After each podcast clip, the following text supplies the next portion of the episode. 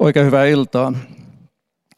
Kulttuurialalla ei ole ollut hirveän paljon ilonaihetta tässä viime päivinä, mutta nyt meillä on ilonaihetta. Meillä on aiheesta iloisin ja paras, samalla ehkä vaikeinkin, ja katsotaan mitä tästä tulee. Meillä on kaksi loistavaa vierasta. Elina Valovirta Turun yliopistosta, joka on tutkinut, mitä mä nyt sanoisin, romanssikirjallisuutta digitaalisessa maailmassa. Tervetuloa Elina.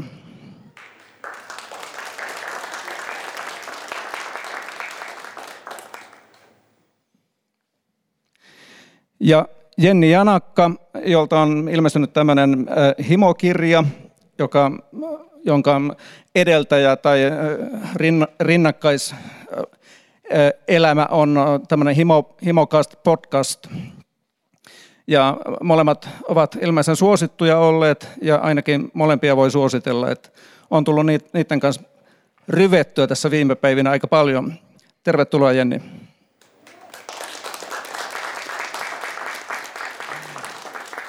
Ja Niina Repo ja minä Tuomo Karhu juonetaan tuttuun tapaan tämä klubi ja siellä tulee Niina.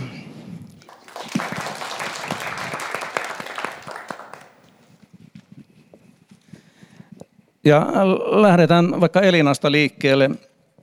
Sä voisit ihan alkuun pikkusen pohjustaa, että mitä sä oot tutkinut, mitä tämä roma, digitaalimaailman romanssikirjallisuus on, mitä siellä on?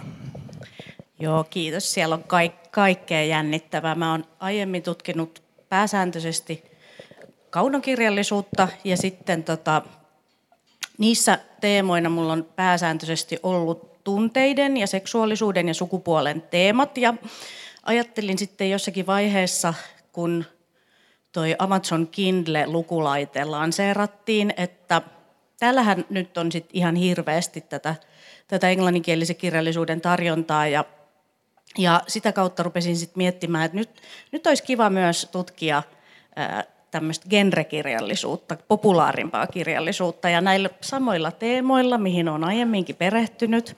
Ja tätä kautta sitten valikoitui tämä, tämä erottisen romanssikirjallisuuden lajityyppi, jossa tota, jota on siis digitaalisessa kirjallisuudessa valtavat määrät saatavilla ja se on erittäin hyvä myös tutkimuskohde siitä syystä, että nämä teokset on edullisia. Eli voi lukea isolla korpuksella eli aineistolla edullisesti. Eli, eli tota, on niitä kahlannut tosi paljon ja yhden artikkelin esimerkiksi aineiston voi saada haltuunsa ihan muutamalla kymmenellä dollarilla. Eli kysymys on nyt tässä tapauksessa tämmöisestä New Adult-kirjallisuudesta, joka on tarkoitettu vähän vanhemmille kuin sitten tämmöiset nuorisokirjallisuuden tekstit. Ja niissä silloin tietysti sitten, kun oletuslukija on jo täysi-ikäinen, niin seksiä voidaan käsitellä paljon avoimemmin.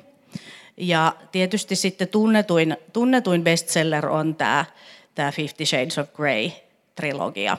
Ja sen vanavedessä on syntynyt valtava määrä tämmöistä niin kuin myös indie, että ei pelkästään isojen kustantamojen, mutta kyllä niidenkin ja Amazonin kautta leviäviä tota, digitaalisessa muodossa luettavia kirjoja. Ja se on hirvittävän mm, jotenkin niin kuin rikas ja laaja genre, mutta hyvin tunnistettava ominaisuuksiltaan.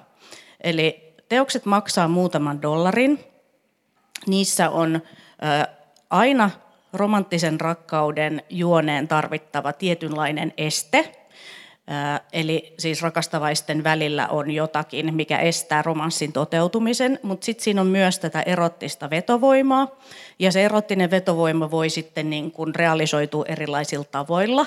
Eli siis siinä voi olla niin kuin tiettyjä tämmöisiä jänniä kuvioita, eli ei enää niin kuin lukija kiinnosta sellainen kuin perinteinen romanssi, jossa on ollut vaikka Barbara Cartlandin tyylinen, että aatelisneito ja aatelismies ja sitten siinä on joku pieni este, vaan täytyy olla ä, tavallinen tyttö ja miljonäärimies tai, tai miljardööri, koska miljonäärithän on ihan köyhiä tässä genressä. Ä, täytyy olla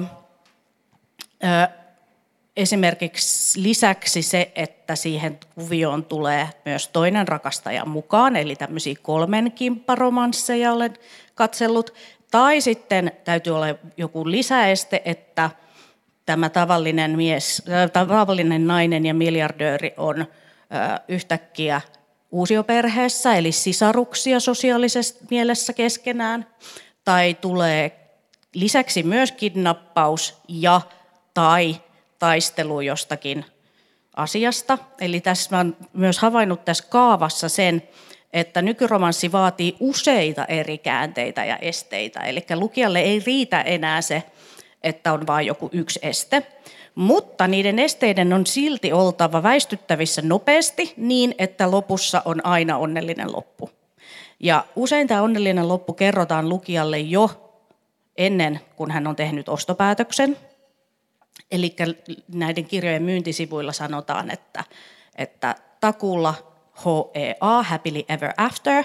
Ja sitten toinen tärkeä asia, mikä monessa kirjassa on myös, että no cheating. Niissä ei ole pettämistä. Eli lukijalla on arvoja ja lukija tarvitsee sen, että arvot kerrotaan, jotta hän saa sen ikään kuin sen kirjan luettua nopeasti ja siirryttyä eteenpäin. Täten toimii tämmöinen hyvin suunniteltu kaupallinen genre, joka, joka viihdyttää ja kiihdyttää lukijansa. Todella mielenkiintoista. Me palataan siihen ja näihin mahdollisiin englannin- tai suomenkielisiinkin versioihin tästä lajityypistä tässä keskustelussa takuu varmasti, mutta nyt tervetuloa myös Jenni ja sulla on mielenkiintoinen kädellinen erilaisia, erilaisia erotiikkaan ja itse asiassa seksiin liittyviä ö, työtehtäviä. On tämä podcast ja sitten tämä kirja, mutta sitten olet kyllä myös tehnyt tarinan tähän Kevät ilman kosketusta erottisten tarinoiden antologiaan, joka on julkaistu juuri nyt koronakevään innoittamana. Ja kysyisinkin sulta, että kerropa sä nyt vähän näistä sun, sun projekteista. No tota, joo, mä 2016 äh, päätin irtisanoutua vakiduunista, koska halusin tulla merkittäväksi suomalaiseksi kirjailijaksi. Äiti oli sitä mieltä, että jaa, pitää siirtää eläkeikää, että tytär tekee tämmöisiä urasuunnitelmia. Mä lähdin silloin kirjoittamaan kaunokirjallista romaanikäsikirjoitusta ja se oli itse asiassa tämmöinen just niin kuin eroottinen teos, missä nuori nainen seikkailee ja panee ja on ihmeissään maailmasta ja ymmärtää seksin kautta elämää.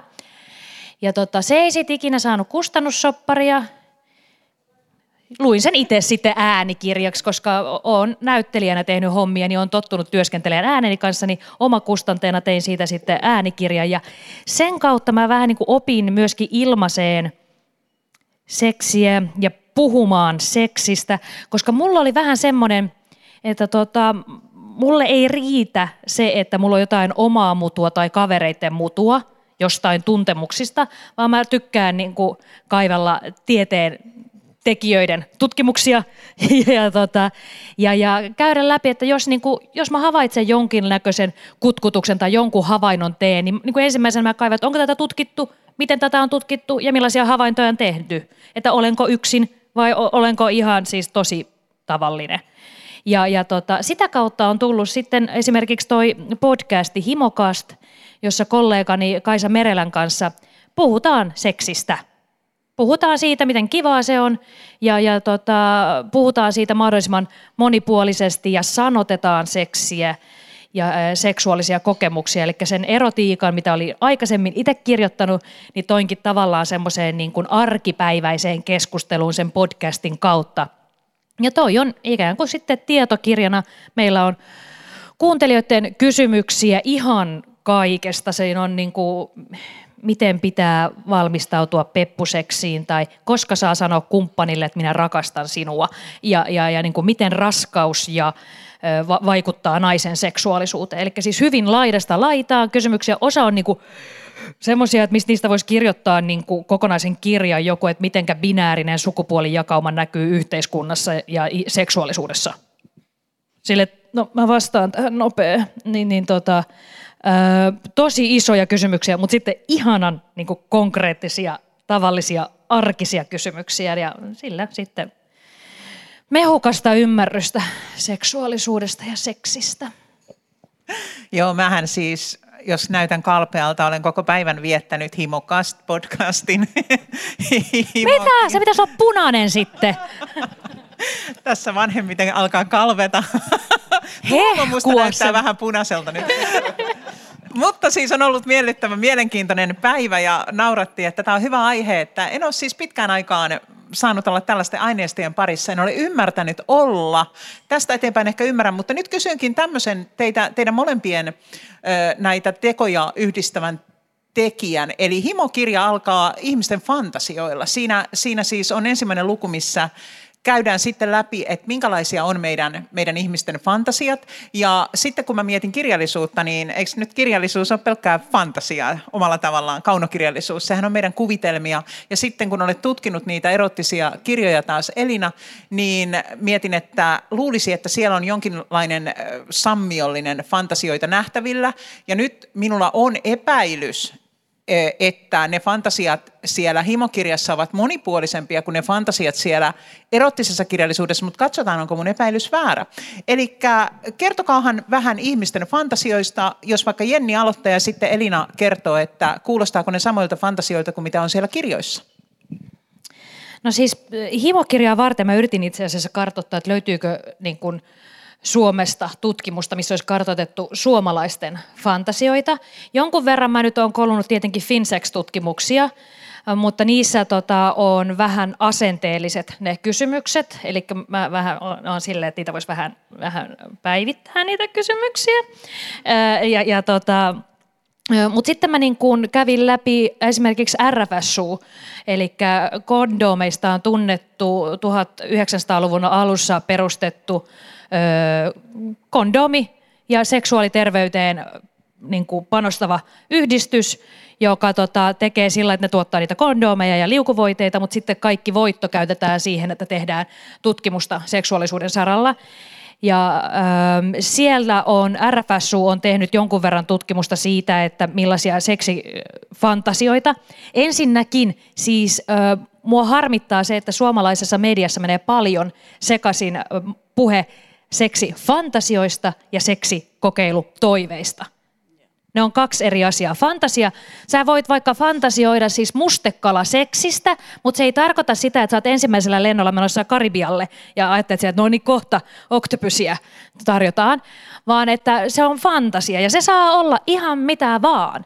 Ja sitten seksuaalisia haluja, että mitä, mitä haluaa päästä kokeilemaan, seksikokemuksia, niin ne saattaa olla sitten ihan eri. Et esimerkiksi sitten kolmen kimppaa on jonkun verran havaittu fantasioissa, että se on niin kuin tyypillinen, mutta sitten Suomessa esimerkiksi jos katsotaan pornoa, niin Pornhubissa niin kuin Suomen alueella, niin siellä on milfejä, lesboja, nämä on niin kuin yleisemmät kategoriat. Ja sitten ryhmäseksi tai kolmenkimppa tulee Suomen Pornhub-tilastoissa vasta jossain siellä kahdeksan, yhdeksän – että täällä ollaan sellaisia amatööriä ja vanhempaa naista, no niin, ja, ja tota, ne kiinnostaa suomalaisia. Ja, ja tota, sitten taas esimerkiksi tuolla Huippukiva kartotti myös seksikauppa sitä, että millaisia fantasioita on, niin sielläkin pääasiassa niin kuin lelut ja tämmöiset on niin kuin ensimmäisenä. Mutta siinä tulee taas heti vääristynyttä tutkimusta suomalaisten seksifantasioista ja mieltymyksistä, koska se on huippukivan tekemä tutkimus. Eli silloin tarvii olla ihminen, joka haluaa jo mennä se nettikauppaan, seksinetikauppaan tai tarvikekauppaan, ei, ei seksikauppaan, niin kuin ei, ei silleen, vaan että niin kuin tarvikkeita ostamaan. Eli silloin kartoitetaan tiettyä ihmisryhmää. Toi, mulla oli sanottavana. No niin, Mitä hyvä. Sä puhut niin kuin tutkija.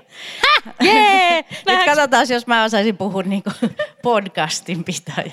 Ehkä en. Äh, tota noin, ähm, se, että että kun Fifty Shades of Grey julkaistiin, niin sen sanottiin aloittaneen tämmöisen valtavan BDSM-boomin, tämmöisen, että ihmiset on kiinnostuneet valtaleikeistä ja sadomasokistisesta seksistä ja näin poispäin. Ja väitettiin, että Britanniassa nippusiteet myytiin rautakaupoista loppuun.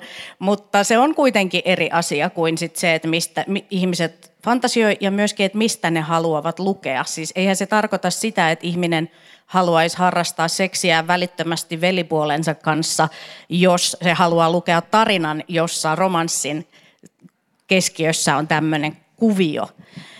Yhdysvaltalaisten lempifantasia on kolmen kimppa.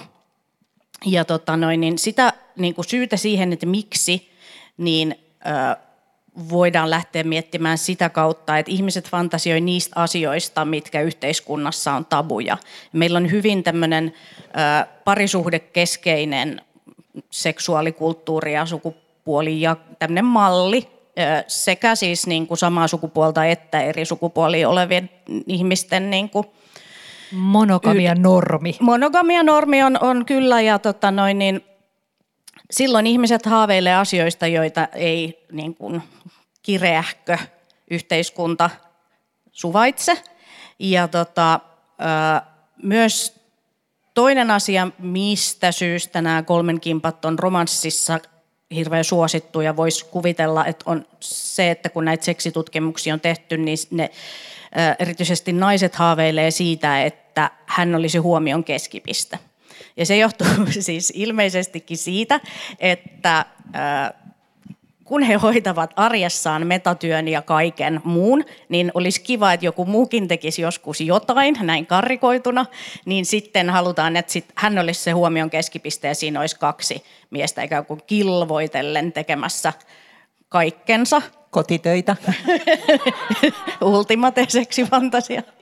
ja, ja tota, näissä romansseissa sitten se, se, niin kuin, se onnellinen loppu tuleekin sitä myötä, että sit halutaankin perustaa kolmen hengen pari tai kolmiosuhde, mikä on sitten jo, niin kuin, mutta se on kuitenkin tärkeää, että ne on suostumuksellisia ja niissä ei ole sitten pettämistä mihinkään muuhun suuntaan.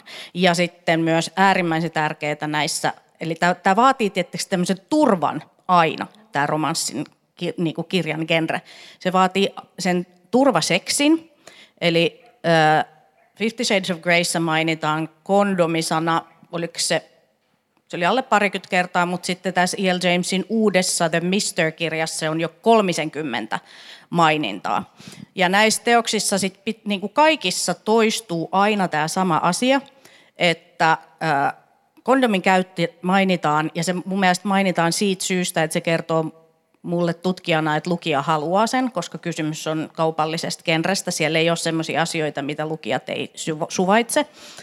Niitä ei olisi siellä, jos, jos se olisi ikään kuin turhaa.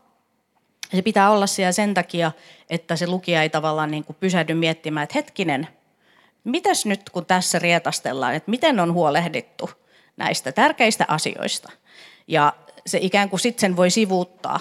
Ja silmänliiketutkimuksethan on katsonut sen niin, että ihminen pysähtyy kaikenlaisten tekstien kohdalla pidemmäksi aikaa semmoisiin kohtiin, missä on niiden arvojen vastasta tai monimutkaista tai jotenkin niin kuin kompleksista matskua. Ja sitten taas tämä genre haluaa, että ihminen menee eteenpäin. Ja myös koska se suurin lukumotivaatio on, on ajanviete, niin se ei saa olla liian vaikeaa. Siellä ei saa olla näitä. Ne esteet, ne on täytynyt niin kuin, ikään kuin silotella – ja siksi se tarvii mainita se kondomi, joko rapinana tai muovin jonakin semmoisena tai sitten sanana.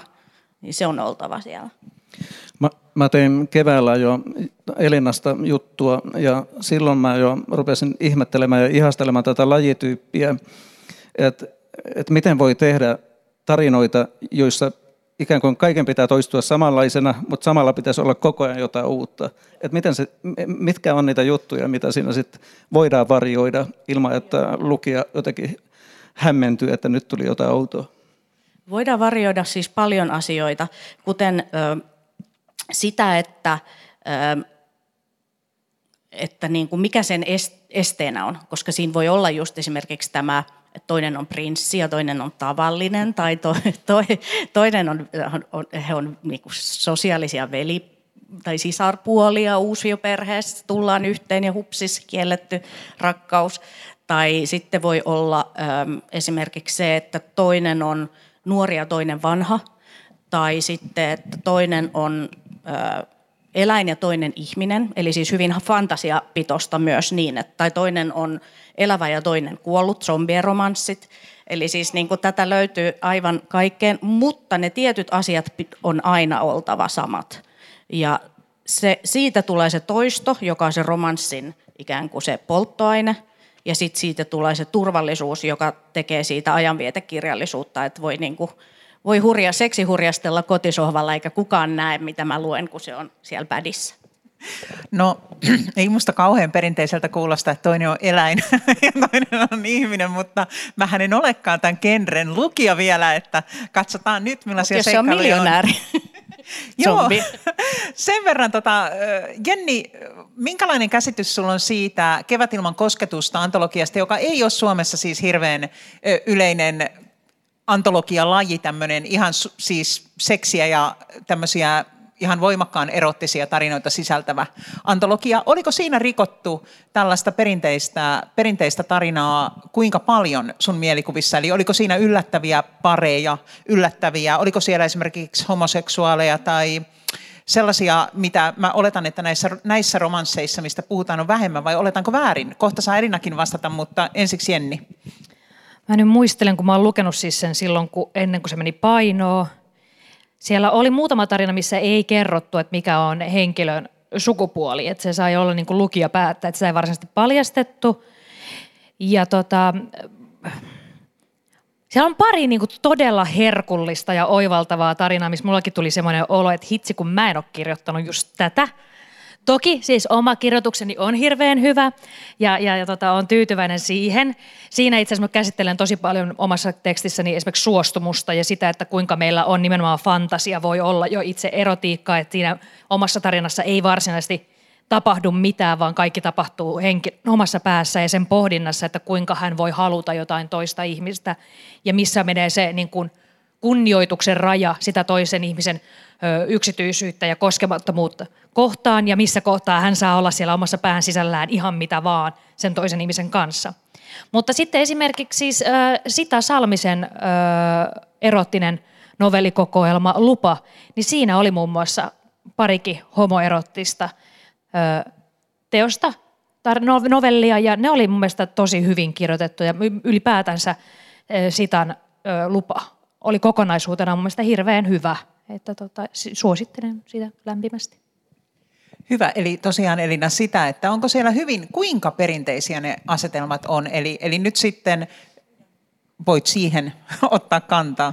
Joo, siis sekä, sekä perinteisiä että, että niin kuin rajoja rikkovampia. Siis, ää, lukeva yleisö tässä genressä on pääsääntöisesti heteronaisia, ää, keskiluokkaisia työssä käyviä, kulttuurin kuluttajia, paljon lukevia, sellaisia, jotka lukee kaiken näköistä, että, että me ei vo, niin kuin, kun on tehty näitä lukijatutkimuksia, niin se, että ihminen niin kuin lukee esimerkiksi erottista kirjallisuutta, ei tarkoita sitä, että hän on joku vain aivoton, joka ei, ei pysty lukemaan muuta, vaan siis päinvastoin ne, jotka lukee paljon, lukee kaikenlaista.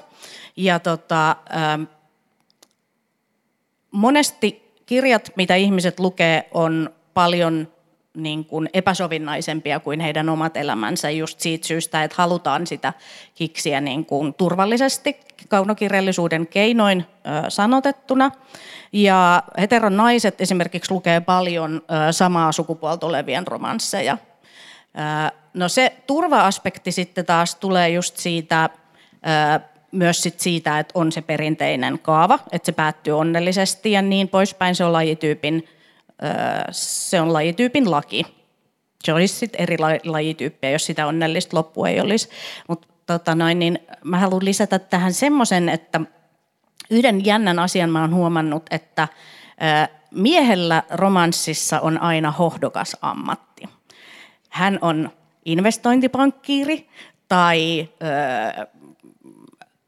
tai tällainen taistelulajien ammattilainen tai kirurgi hän ei ole kirjanpitäjä, eikä hän ole... Eikä toimittaja. Eikä yliopiston lehtori tai hammaslääkäri. Eli siis hohdokkaat ammatit ovat myös yksi tärkeä osa. Tai sitten prinssi luonnollisesti. Aina hyvä ammatti. Sitä, sitä mä mietin, että millaisia sitten nämä romanssikirjailijat on. Käsittääkseni se on aika semmoista moninaista porukkaa verrattuna tämmöiseen perinteiseen kirjallisuuskirjailijamaailmaan? Öö, joo, siis pikkasen, pikkasen tota noin, niin tiedän niistä, vaikka en sinällään ole kirjailijoista kiinnostunut, vaan teksteistä, niin tota, ää, erittäin siis lukeneita, monet siis opiskelleet kirjallisuutta yliopistossa, eli tuntevat siis eri lajityypit, tuntevat tarinoiden rakenteet jo lähtien sieltä venäläisen formalismin koulukunnasta, Vladimir Proppin näistä hahmotyypeistä, että kuka on niin kuin pahis ja kuka on pelastaja ja niin poispäin. Eli siis niin kuin äärimmäisen niin kuin taitavia siinä, että miten teksti rakennetaan vastaamaan tätä, mutta uudella tavalla, jotta se myy, koska eihän niin kuin se sama tarina sitten taas myisi. Että siellä täytyy olla aina ne uudet twistit ja keksinnöt, ja ne keksinnöt tulee tietysti myös niin kuin ihan nykymaailman ilmiöistä. Ja, tota, ja sitten myös kirjailijat on järjestäytyneitä omiin yhdistyksiinsä, isoihin edunvalvontajärjestöihin ja sitten myös hyvin yrittäjämäisiä. Siis erittäin niin kuin bisnestietoisia, kun kysymys on kaupallisesta genrestä, niin he haluavat myöskin saada tällä elantonsa ja moni saakin. Joo, mä, mä silloin lapsena siis mummilassa, silloin oli hirveästi niitä harlekiineja siellä laatikossa siellä mummilassa ja mä luin ne kaikki harlekiinit. Oli ihana mennä kesällä lukee. Ja musta jollain tavalla se kuulostaa, että niissäkin oli aina se kreikkalainen miljonääri sillä laivalla, jonka se tavallinen nainen, se Niina, löysi aina sieltä jostain, missä hän oli. Ja sillä tavalla kuulostaa siis ihanan pitkäaikaiselta ja tutulta, mutta nämä ovat rohkeampia, uskon, mistä nyt tällä hetkellä puhutaan. Eli näissä on todella sitä erotiikkaa, mitä niissä harlekineissa oli kuitenkin ehkä vain vähän sen verran, että kaaduttiin vuoteeseen. Mutta se, mikä mua Jennin, eh, heitän, heitän sillä tavalla palloa taas Jennin suuntaan, että teki vaikutuksen sekä himokirjassa että siinä mielenkiintoisessa kolme kautta sisältävässä podcast Himo, Himokast sarjassa, että siellä todella kyllä sitten lähdettiin tutkimaan niin kuin seksuaalisuutta tosi tosi monesta suunnasta ja sillä tavalla nimenomaan kuulostaa edelleen mun korvaan siltä, että nämä meidän romanssit, mistä, tai nämä erottiset jutut, mistä nyt puhutaan, niin ei ole ihan niin antavia kuin mitä se ihmisten kiinnostus seksuaalisiin seksiin, seksiasioihin on. Eli jotakin tähän. No siis joo, mun mielestä se, että kun ollaan kaunokirjallisuuden ääressä, niin sehän on aina niin kuin enemmän vähemmän hienoa tekstiä. Tai siis semmoista niin kuin, se on oikein kirjoitettua. Niin kuin ne, jotka kirjoittaa sitä, niin ne tuntee hyvin kirjallisuuden ja ne kirjoittaa hyvin. Mutta se, mitä me niin kuin sekä podcastissa että himokirjassa haluttiin tehdä, on niin kuin esilaulaa ihmisille seksuaalisia haluja. Eli se, että miten ne voi omalle kumppanilleen kotona esimerkiksi sanottaa sitä, että mikä kosketus tuntuu hyvältä, minkä tyyppinen kosketus, millain halutaan harrastaa seksiä. Että semmoista niin kuin konkreettista, tavallista, arkista kieltä, jonka kuka tahansa pystyy sitten, jos niin kuin kuuntelee jonkun jakson ja sitten on sille, että ai vitsi, joo, tämä on semmoinen, että muakin vähän kiinnostaisi tämä kokeilla, niin miten lähteä sitä asiaa tuomaan sille esimerkiksi omalle kumppanille ilmi ja, ja niin kuin lähteä keskustelemaan siitä aiheesta. Et mä veikkaan, että se niin kuin meidän podcast ja ton kirjan suosion – takana on paljolti se, että vaikka tuntuu siltä, että niin joka puolella on kauheasti seksi, seksi, seksi, seksi, seksi, seksi, mutta eihän se ole. Siis sehän on semmoista niin kuin, ö, erottisten kuvien mässäilyä ja semmoisia katson rohkeat kuvat. Eihän se, niin kuin, se ei liity kenenkään seksielämään mitenkään. Niin kuin katson rohkeat kuvat. No jee. No nyt katsoin. Nonni, mitä sitten? Et, mitä mä teen nyt tänä iltana kumppanin kanssa? Katso rohkeita kuvia. Niin, niin, niin kuin se on oleellista, että mitenkä ihmiset oppis kommunikoimaan sitä omaan kehon ja oman seksuaalisuuden ja sitä sanastoa. Että musta olisi, niin kuin, mä nautin siitä, että kun sä hengität mun niskan vieressä, että musta tuntuu, että mun niin kuin, mulla säkenöi kallosta selkärankaa pitkin koko kehossa, kun sä tuut hengittämään tohon, että voiko sä tulla siihen hengittää. Niin se, että sitten tämän sanoo, että mä voin sanoa, että tämä tuntuu hyvältä. Ja sitten se saattaa tulla hengittää. Ja se on kivaa. Tämä oli tosi hyvä tämä esi, esilaulaminen, että et todellakin sitähän tavallaan sitten kaikki nämä erottiset tarinat on. Ja, ja tota, mi, miten paljon seksissä on kysymys tarinallistamisesta? No, enempi, vähempi, on siinä paljon. Siis kyllähän se niin kuin aivot on niin kuin erottisin elin, mitä päässä tapahtuu tai ei tapahdu. Että jos siinä nyt miettii ostoslistaa ja huomista työpäivän PowerPointia, niin, niin tota, keskittyminen jää vähän vähemmälle seksissä, mutta että kyllä mä näkisin, että se semmoinen niin kuin tarina ja semmoinen niin tunnelmaan ja jännitteen luominen, on se sitten jännite niin kuin erottisessa kirjallisuudessa tai jännite kumppanin kanssa, niin se, että siinä on joku semmoinen kihinä, niin kyllähän se on se, mikä niin kuin pistää lietsomaan aivoja semmoiseen, niin kuin, mikä nyt olisi semmoiseen huumaan. Häh? Tuommoisen sanan. Niin kuin, et, et, kyllähän se vaatii. Tai sitten esimerkiksi se, että niin kuin, öm, me puhuttiin ihan meidän ensimmäisessä jaksossa, meillä oli masturbointi aiheena, koska siitä on hyvä aloittaa podcasti, niin puhuttiin siis ihan niin kuin urarunkkauksesta. Eli siitä, että kuinka sen sijaan, että me nyt niin kuin päässämme jotain ihania tarinoita, että kuinka joku prinssi tulee ja ottaa sitten ja heinäpellolle kaataa lempein ottein, niin, niin, tota, niin me keskitytäänkin miettimään esimerkiksi työuraa, että kuinka mä onnistun jossain työprojektissa ja sitten samalla masturboidaan. Ja sitten on silleen, että tämä on vähän outo, mutta ei haittaa, tuntuu kivalta. Niin, niin, niin et, et, et siis se, että niinku myös siinä niinku tarina, vaikka se on niinku mitenkään erottinen tarina, että jes mä kirjoitan hyvin kotona. niin, niin, niin se ei ole mitään erottista, se on tosi kaukana siitä. Mutta jotenkin se niinku onnistuminen ja semmoinen, niinku, että nyt pääsee olemaan minä, niin ehkä se on myös semmoinen niinku tarinallisuudessa kutkuttava asia.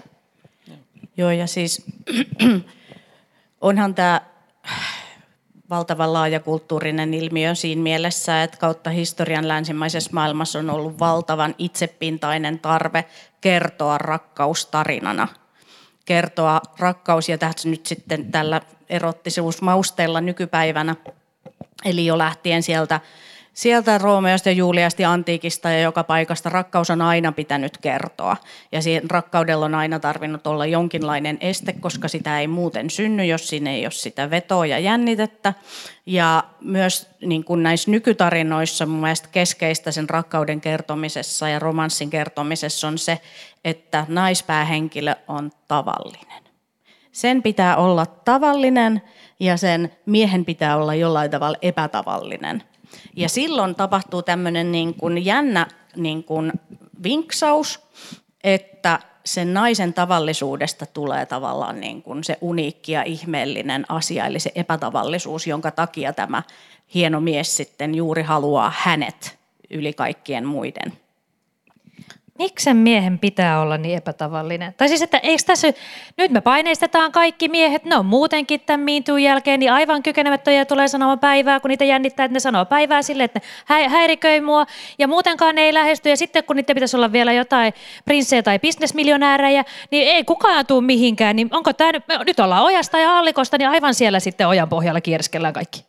No miehethän näitä tarinoita ei lue, eikä he myöskään kuuntele, jos joku niistä kertoo. Eli uskon, että he ovat ihan turvassa. No mutta sitten kaikki naiset on pettyneitä niihin tavallisiin miehiin ja niitähän ei meillä mitään muita Arki ole. elää silti omaa elämäänsä ja, ja yksi asia, minkä takia ihmiset haluaa lukea näitä kirjoja on se myöskin, että – kun on lukenut jotain kivaa, niin ihmiset haluaa puhua siitä. Mutta ne ei puhu niistä ehkä miehilleen. Mm. Ne puhuu niistä äh, netin erilaisissa keskustelukerhoissa ja siis tämmöisissä foorumeissa mm. ja kaveriensa kanssa lukupiireissä. Ihmiset tykkää puhua lukemastaan ja nämä on just sen tyyppisiä kirjoja, minkä ympärille ihmiset niin kuin, ryhmittyy. Eihän kukaan niin kuin, jaksa kuunnella, jos joku selittää jostakin kivasta kirjasta, mitä ei ole itse lukenut. Niin. Ja itse asiassa siis tuosta, tota, että e- erottisen kirjan siis hitsi kun mä muistaisin nyt sen tutkijan nimen, mutta Jenkeissä on tehty, olikohan Kalifornian yliopistossa tutkimus siitä, että kun naiset keräänty siis keskusteleen erotiikasta ja omasta seksikokemuksistaan, niin kun tämmöisiä piirejä järjestettiin, niin se lisäsi näiden naisten siis – kiinnostusta seksiä kohtaan on yllätys, mutta myöskin sitä kykyä rentoutua ja nauttia seksistä sitten oman kumppaninsa kanssa. Eli heidän ja heidän kumppaneiden seksityytyväisyys lisääntyi näiden niin kuin keskustelu, näiden niin kuin ryhmien kautta. Joo, ihan mahtavaa. Nyt on ihan pakko kuitenkin kommentoida, että kun siis Jennin podcast Himokast on hirveän suosittu alkoi masturboinnista ja mun podcast Keltanokka ja kehäkettu alkoi vain itsensä paljastamisesta. Ja siinä on ehkä noin kymmenien tuhansien kuulijoiden ero, niin hitto olisit kertonut mulle, että pitää alkaa masturboida poinnista. Mutta tämä, tämä tarinallistaminen on erittäin, erittäin mielenkiintoista ja mä vieläkin viittaan siihen, että nyt mä yllättäen huomaan, että kun mä oon pitänyt itseäni ihan tosi dinosauruksena, mutta nyt muakin häiritsee se, että miksi siinä on niin kuin mies ja nainen niin kuin parina, kun sanoit, että siinä on niin kuin nainen, joka saa olla tavallinen ja mies, jonka pitää olla miljonääri, niin onko sitten ollenkaan julkaistu sellaista on. Romanssihan on siis aivan kaiken sortista, mutta nyt mä oon vaan puhunut näistä jo, että et, et siinä mielessä ei ole kyllä niin kuin, niin kuin sanoin, että naiset lukee esimerkiksi myös niin kuin homoromansseja. Onko niissä Naista toinen prinssi ja toinen siivoja? Tiedätkö siis? Ei tarvitse tietää, mutta jos satut tietää. En tiedä. Mun mielestä siis, niin kuin, mä en ole, mä en, niin suomenkielistä mä en ole löytänyt, mutta englanninkielistä niin kuin ylipäätänsä queer sex niin kuin genrenä, missä niin kuin puhutaan niin kuin seksuaalisuuden ja sukupuolen moninaisuuksista, niin niitä löytyy sitten taas niin kuin ei-kirjoina, niin löytyy todella paljon erittäin hyviä niin kuin eroottisia tarinoita queer sexin puolelta. Mutta mä rupesin miettimään just, että keksinkö mä niin kuin äkkiseltään Suomessa, mutta kun nyt sitten sitan mutta tota, en äkkiseltään nyt keksi. Jotenkin tuosta tulee mieleen, että tässä voisi olla hyvä bisnesrako semmoiselle tosi TV-tyyppiselle erottiselle tarinalle, missä on hyvin, hyvin tavallisia rahvaanomaisia jo, keskenkertaisia keskivertoja ihmisiä. Joo, ja siis mä haluaisin, että tehtäisiin se, se Love Island Suomi sille, että niin kuin vähintään 35 vuotta pitää olla ikää. Että sitä alkaa olla jännä tämä, että nyt aletaan deittailemaan siellä. Itse asiassa Ruotsin laivathan on jo aikamoisia Love Island Suomeja. Et siinä olisi oikeastaan valmis. Niin, Todella loistava Sinne niin kattelee sitä sitten tota, kysyn vielä tällaisen tarkentavan kysymyksen, kun huomaatte, mä oon ihan pellolla kuin lumiukka koko kenrestä, mutta silläpä tavalla tulee nyt tutustuttua tähän, että voin ruveta harrastamaan. Niin, tota, oliko kun sanoit, että on iso ikäero myös, siis että on näitä esteitä, niin onko se sitten koskaan niin päin, että se nainen on vanha ja mies nuori? Saattaa ollakin. Voi olla, joo. Mutta siis kyllähän ne kulutetuimmat on perinteisempiä siis Joo. tällä tavalla, että, että mies on siinä valtapositiossa. Ja siis se ylipäätänsä mä mietin sitä, että, että tota, vähän kun mä nyt aikaisemmin jo niin kritisoin FinSex-tutkimusta, niin Riikka Taavetti Helsingin yliopistossa on tehnyt tutkimusta siitä, että mitä siinä FinSex-tutkimuksessa tutkitaan, niin siellä niin kun, ö, kysymykset on asenteellisia silleen, että, ö, että odotas nyt, voiko kunnon nainen tehdä aloitteen seksiin? Niin minun mielestäni tuossa on jo asenne – niin kuin, että voiko. No, no en ole ikinä ajatellut, että voiko, kun aina on ajatellut, että voi. Ja, ja se ei sille mitään tekemistä siitä, että onko kunnon nainen vai millainen nainen. Niin, niin tota, siis paljon on myöskin sitä, että, että millaisista... Ta, ö, mitä me nähdään meidän kulttuurissa sovinnaisena tavalla, että mitä ihminen osaa lähteä etsimään. Eli se, että, että niin kun me osataan, meistä varmaan jokainen lähtee etsimään just näitä tämmöisiä heteronormatiivisia ja just tämmöisiä klassisia asetelmia, mutta se, että voisiko mua itse asiassa kiihottaa vaikka kahden homon tarina, joka on molemmat vaikka ihan tavallisia ja vaikka ihan samanikäisiä, ja siinä, niin kuin, että voisinko mä innostua siitä. No itseni tuntieni voin. Niin, ja, ja tota, itse asiassa Meredith Sivers, ö, kanadalainen tutkija, on tehnyt tutkimusta siitä, että miten esimerkiksi heteronaiset, millaisia asioita ne kokee kiihottavina. Ja nehän on, niin kuin, heteronaiset on niin kuin, ne on kaikista fluidempia. Onko sille mitään hyvää suomenkielistä sanaa tuolle fluidille? Eli kaikista, niin kuin, että esimerkiksi heteromiehet, homomiehet ja lesbonaiset, niin niillä on paljon suppeempi valikoima siitä, että millaiset asiat kiihottaa. Tätä testattiin siten, että koehenkilölle näytettiin miehen ja naisen välistä seksiä, mie, kahden miehen, kahden naisen, yksin nainen masturboimassa, yksin mies masturboimassa ja sitten bonobot pylsimässä. Ja sitten käytiin läpi, että miten nämä kiihottuu, nämä koehenkilöt, niin heteronaiset pääasiassa kiihottu kaikista näistä jonkun verran, mutta sitten tota, heteromiehet, homomiehet ja lesbonaiset, niin ne oli taas niin kuin tosi tarkkaa juurista omaa orientaatiotaan. Joo, ja samoin tota, tässä yhdysvaltalaisessa tutkimuksessa, mistä tämä kolmen kimppatulos on peräisin, niin tota, siellä todetaan, mikä nyt on aika yleisestikin ehkä jaettu seksuaalisuuden tutkijoiden joukossa oleva näkemys siitä, että naisten seksuaalisuus on, on tota noin niin avarakatseisempaa ja fantasiat laajempia. Ja tota, haukutaan nyt muitakin kyselytutkijoita. Haukuta, haukuta, joo, pääsit, joo. niin tota, saksalaiset on tutkinut näitä romanssikirjallisuuden kuluttajia kysymällä heiltä, että miksi luette ja mitä tunnette ja niin poispäin. Ja se ensimmäinen tulos näiltä, mitä on kysytty, on ollut siis, että ajanviete yksinkertaisesti. Ja toinen tulos on ollut se, että ihmiset niin kun tykkää niin myös järjestäytyä ja keskustella, niin kuin sanoin, että näissä foorumeissa jne. Mutta yksi heidän tuloksistaan oli, että näitä ei lueta masturbointimielessä.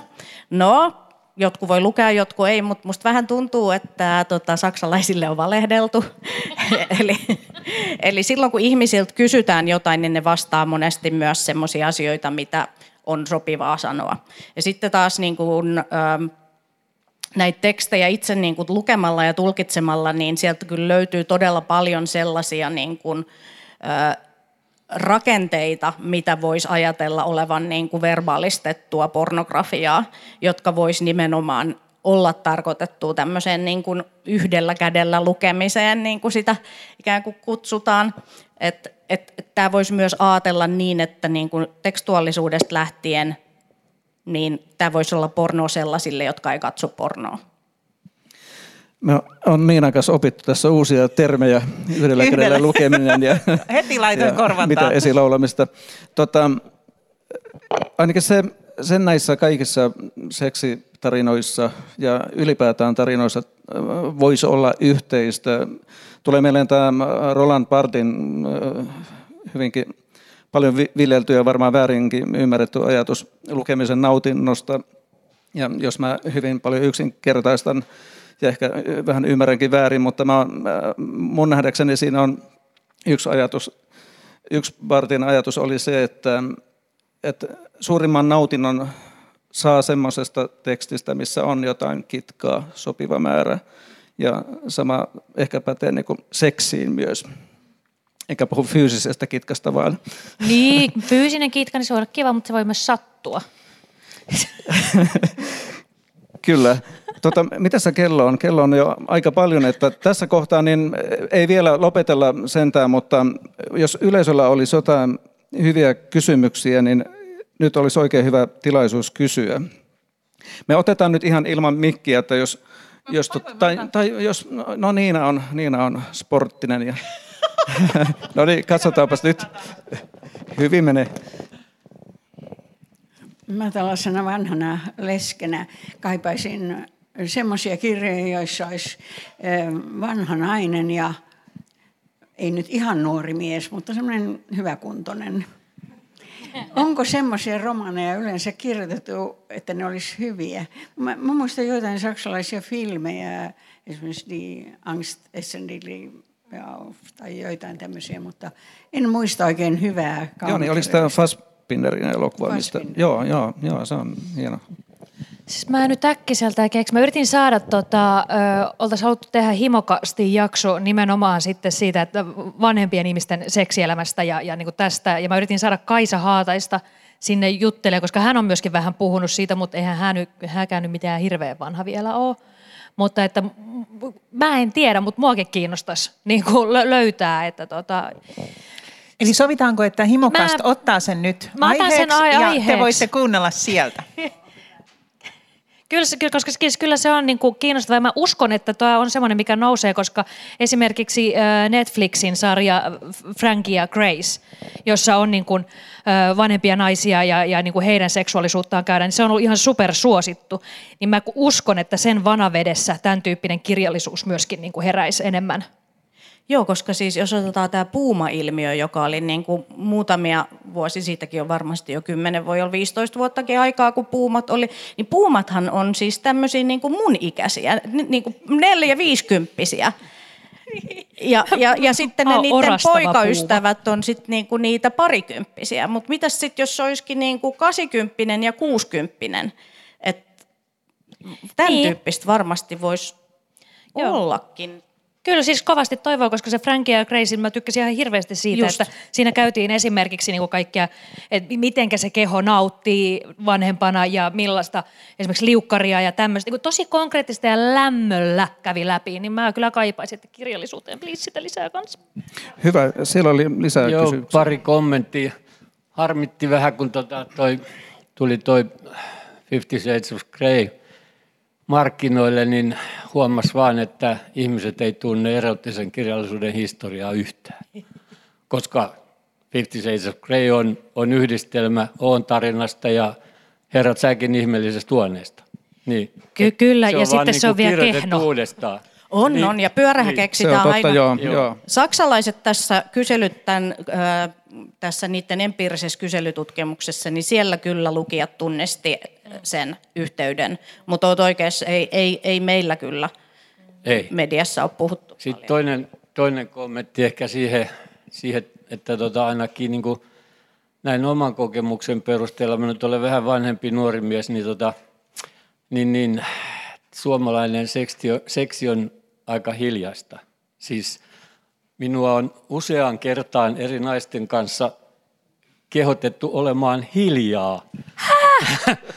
ja tota, Vastustan. Ja, tota, ja, ja tota, sitten on, kun olen kysynyt, että, että minkälaisia leluja sulta löytyy kotoa, niin on tämmöinen järkyttynyt ilme. Eikö se ole minun oma asiani? Niin, kuin... niin no juuri niin. sen takia, että ihmiset oppisivat puhumaan seksistä, niin ollaan ruvettu puhumaan seksistä, koska niin, se on erittäin näistä, hyvä. Voi, näistä voi puhua. Joo, joo. Mutta että niin kuin omalta kohdaltani vasta yli 60 kohtasin naisen, jonka kanssa pystyimme puhumaan ihan mistä tahansa, tekemään kaikkea, kaikkea tota, mitä ei ole koskaan ennen kokeiltu ja, ja tota, löydettiin kaikki ihmeellisiä asioita. Niin kuin aivan loistavaa, mutta siihen asti niin seksi on ollut kovin hiljaista siis sillä lailla, niin kuin, että, että se on ollut etenkin niin kuin naispuolisten puolelta tabu, ja sit että me... siitä ei puhuta. Joo, ja sitten meillä on tullut paljon kysymyksiä siis niin kuin himokaastin kautta siitä, että mitenkä niin kuin sanottaa toiveita tai esimerkiksi seksin aikana, kuinka kommunikoida seksin aikana. Että niin kuin ylipäätänsä se, että jos joku asento ei tunnukaan hyvältä tai halutaan kokeilla jotain toista asentoa tai halutaan, että toinen koskettaa, niin miten sanottaa, miten uskaltaa avata suuta. Niin just siihen, että kun sitä seksiä meille vaan näytetään niitä semmoista näennäistä jenkkierotiikkahöttöä, niin, niin semmoista niin kuin suomen kieltä, kuinka käyttää suomen kieltä sängyssä, jotta voidaan puuhastella just niin kuin halutaan. Ja sitten kolmas asia, tota, että sit seksi niin kuin Suomessa aika usein, usein tota, niin kuin koetaan jotenkin niin kuin nuorille kuuluvaksi. Et, tota, Joo, et, se on tylsä. Et, niin, että et on se meidänkin, kyllä se maistuu edelleenkin erittäin hyvin. Joo, tässäkin huomaa sen, mitä Jennikin sanoi, että, että, että seksistä puhutaan ja se tulee joka puolella se vyöryy päälle. Ja puhutaan ihan syystäkin, että maailma on niin pornoistunut.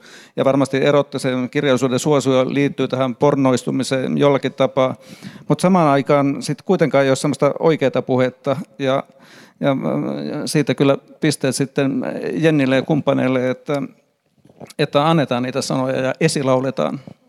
Joo, meillä tota, aika alkaa loppua vahinko kyllä. Tähän oli aivan ihana ilta. Kiitos ihan loistavien vieraitten. Ja sen verran sanon tästä viimeisestä kommentista ja näistä kommenteista, että se oli hauska tuolla Himokast podcastin tai Himokirjan alussa, kuuntelin niitä vähän sekaisin, niin oli havainto, että kun te kolme vuotta sitten aloititte, niin, tai, tai kolme vuotta tai kuusi vuotta tai milloin aloitittekaan, niin ajat oli erilaiset jopa silloin. Kyllä. Niin, kyllä, ja nyt on siitä vapautumista tapahtunut, eli ehkä me ollaan parempaan suuntaan menossa todellakin.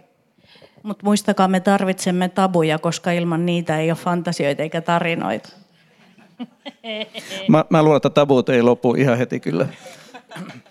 Yksi, yhdestä tapusta päästään, toinen syntyy, mutta kiitos, kiitos loistavat vieraat, kiitos hyvä yleisö ja Tuomolla on kerrottavaa vielä yksi asia. Joo, eikä tässä vielä kaikki. Eli meillä jatkuu nämä klubit ensi kerralla marraskuun 25. päivä, sama paikka samaan aikaan on huumori meidän iskusanana. Ja meillä on äh, aiheesta kertomassa kaksi loistavaa kirjailijaa, Anna-Leena Härkönen ja Roope Lipasti. Eli tervetuloa sitten 25. päivä tänne taas uudestaan. Kiitos teille. Kiitos kaikille. Kiitos.